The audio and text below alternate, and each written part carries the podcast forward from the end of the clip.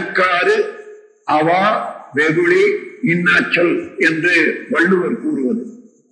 அழுக்காறு என்றால் பொறாமை இன்னாச்சொல் கடுஞ்சொல் வெகுளி சினா அவா பேராசை.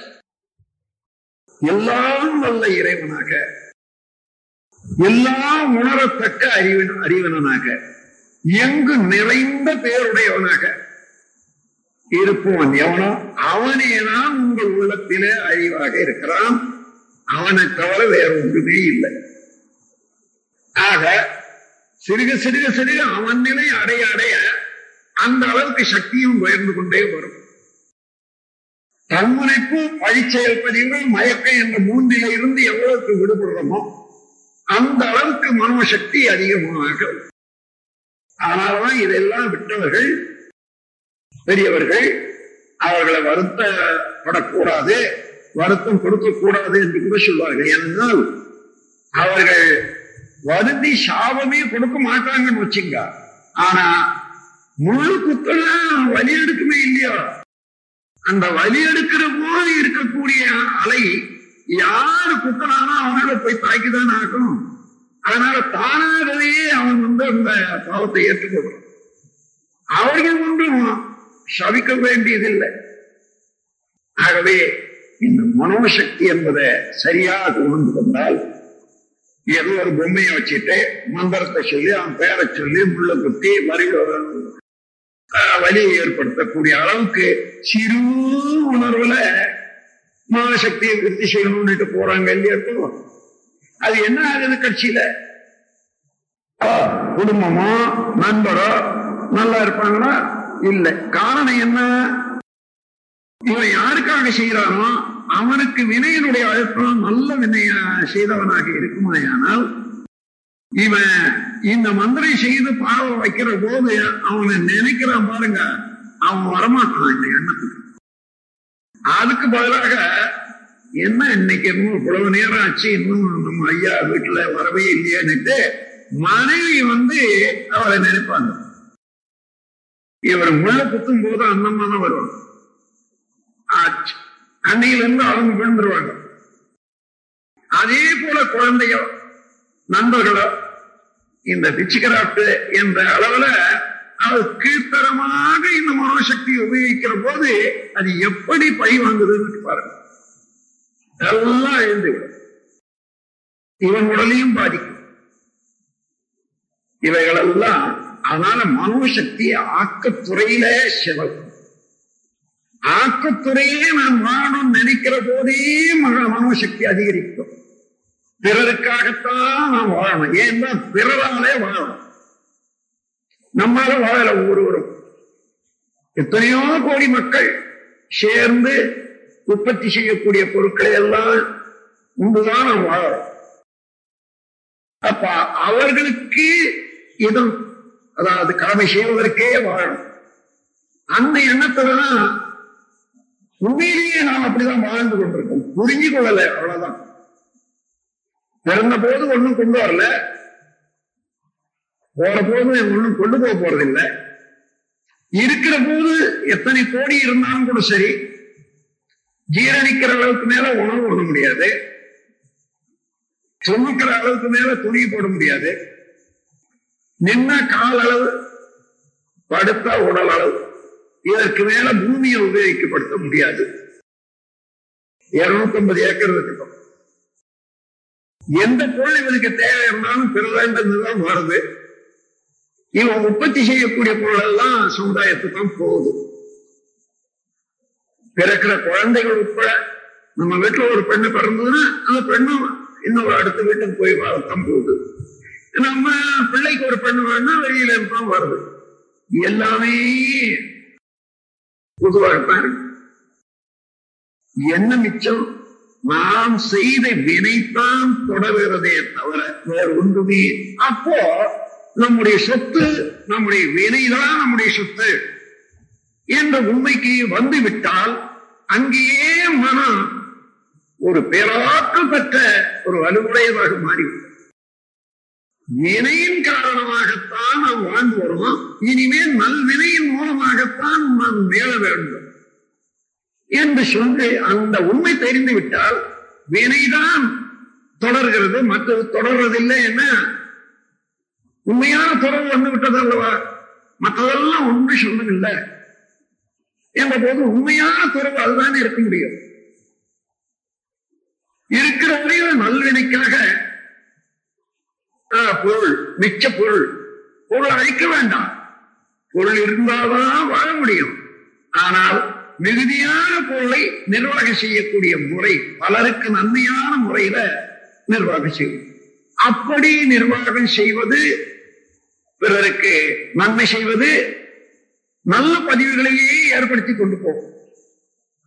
பிறந்த இருந்து மறிக்காத இருப்போமேயானால் ஒருவருடைய பாவமும் நம்மோட சேரவே சேராது. சேவல ஒரு சமயம் எனக்கு வயிற்றுல ஒரு ரணம் ஏற்பட்டு தொந்தரவு வரும். அப்போ சில அம்மையார்கள் ரொம்ப வற்புறுத்தி கேட்டாங்க. சுவாமிஜி இவ்வளவு தூய்மையான முறையில நீங்க உணவு அல்லது ஒழுக்க பழக்கம் எல்லாம் வரீங்க உங்களுக்கு ஏன் இது வரணும்? நான் கொள்ளக்கூடிய உணவு அழிச்சவங்க எல்லாம் தூய்மையா இருக்க முடியாதம்மா.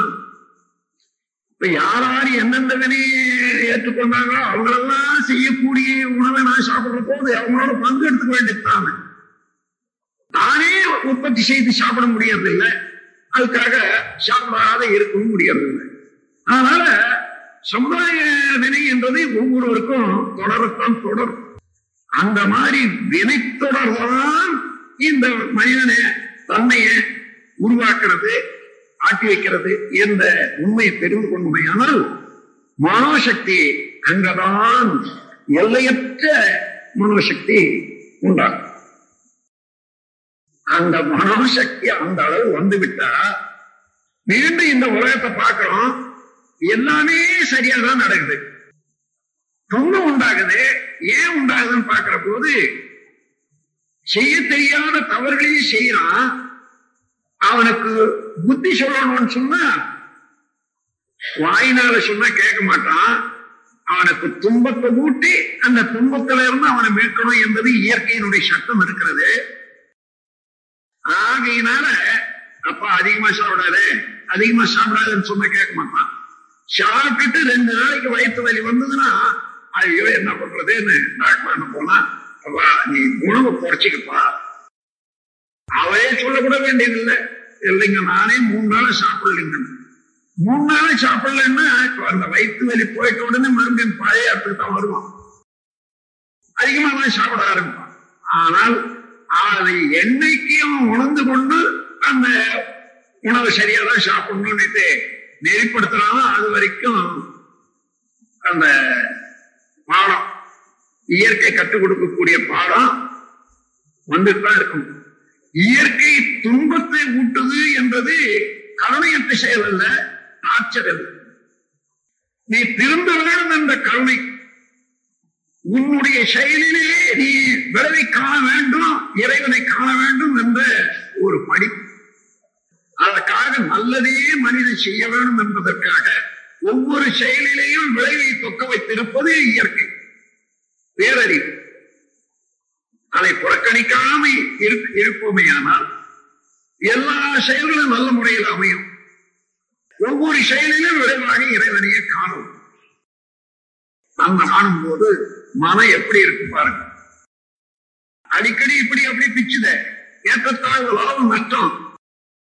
என்ன குறை கூடுறாங்க என்ன ரொம்ப போட்டி வாழ்றாங்க என்பதெல்லாம் ஒன்னும் அசைக்காது. எத்தனையோ பேர் போட்டி போட்டி போட்டி போட்டி. ஒரு நாள் இந்த டெல்லியில நான் வந்து கொண்டே இருக்கேன்.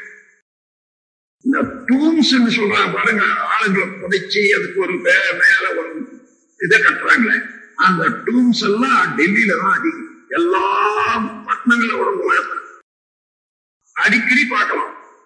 ஆயிரக்கணக்கில் அந்த டூம்ஸ் இருக்கு. பெரிய பெரிய கட்டடங்கள். இது என்னத்துங்க மனிதனுடைய ஒரு சிறப்பை உணர்த்துறதுக்காக வேண்டி மனத்தினுடைய பெருமையை உணர்த்துக்கு தானே இதெல்லாம்? இல்ல இல்ல. மனத்தினுடைய பெருமையை உணர்த்துறதுக்கே இல்ல. ஒரு பெரிய உண்மையை உணர்த்துறதுக்காக இதை செய்யறாங்க. இதுல என்ன உண்மை இருக்கிறது? இத்தனை பெரிய இடத்த வச்சு இவ்வளவு கட்டிடத்தை வச்சிருக்கான். அவன் பெரிய அதாவது அந்த காலத்துல இந்த நவாப்பு இந்த இதை ஆண்டான் இவ்வளவு காலம் ஆண்டான். என்றெல்லாம் எழுதி வச்சிருக்காங்க. அத இவ்வளவு பெரிய நவாபு இவ்வளவு பெரிய ஒரு புலவன் இவ்வளவு பெரிய ஆட்சியாளன் இவ்வளவு பெரிய மகா கவி எடுத்து பாத்தீங்கன்னா எல்லாரும் மண்ணா போட்டாங்க தெரிஞ்சுக்கிறதுக்கு தான் எல்லாரும் மண்ணா போனாங்க. என்ன உண்மையை விளக்கிறதுக்காகத்தான் அதை கட்டி வச்சிருக்காங்களே தவிர இது மனச்சேர்க்கை இல்லை. அது போல உண்மையை உணர உணர அமைதி அமைதி மனிதனுக்கு வேணுமானால் உண்மையை உணர உணர உணரத்தான் அமைதி உண்டாகும். உண்மையை உணராது விட்டா நான் பெரியவன் அவன் சின்னவன் எந்த ஏற்றத்தாழ்வு இருக்க வரைக்கும் அமைதி வளராது உயர்வான மனப்பான்மை வர்ற வரைக்கும் அழுக்காறு பொறாமை. அழுக்காறு என்றால் அதாவது தீய வழி. தூய்மை இல்லாத வழி என்பதை அழுக்கு ஆறு என்று சொன்னார்கள் அதை பொறாமை என்று நாம் சொல்றோம். ஆனா பொறாமைக்கு உண்மையாக வேறு அர்த்தம் இருக்கிறதுனால வள்ளுவர் அதை பொறாமைன்னு வைக்காத அழுக்காறு என்ற இடத்துலதான் இந்த பொறாமைக்கு நாம் பொறாமைன்னு நாம் சொல்றோம். பொறாமை என்பது சினத்துக்குத்தான் பேர். பொறுக்க முடியாமை பொறாமை. பொறுக்க முடியல சீறி விளர அதுதான் பொறாமை. அதே போல் அழுக்காரிலேயும் பொறுக்க முடியாமை இருக்கிறது என்றாலும் அது கலக்கமான ஒரு கருத்தை கொடுக்கறதுனால அழுக்காரி என்பதையே வலியுறுத்தி பேசியிருக்காங்க. நம் கடமை அறவாழ்வின் நாட்டத்தே சிறக்க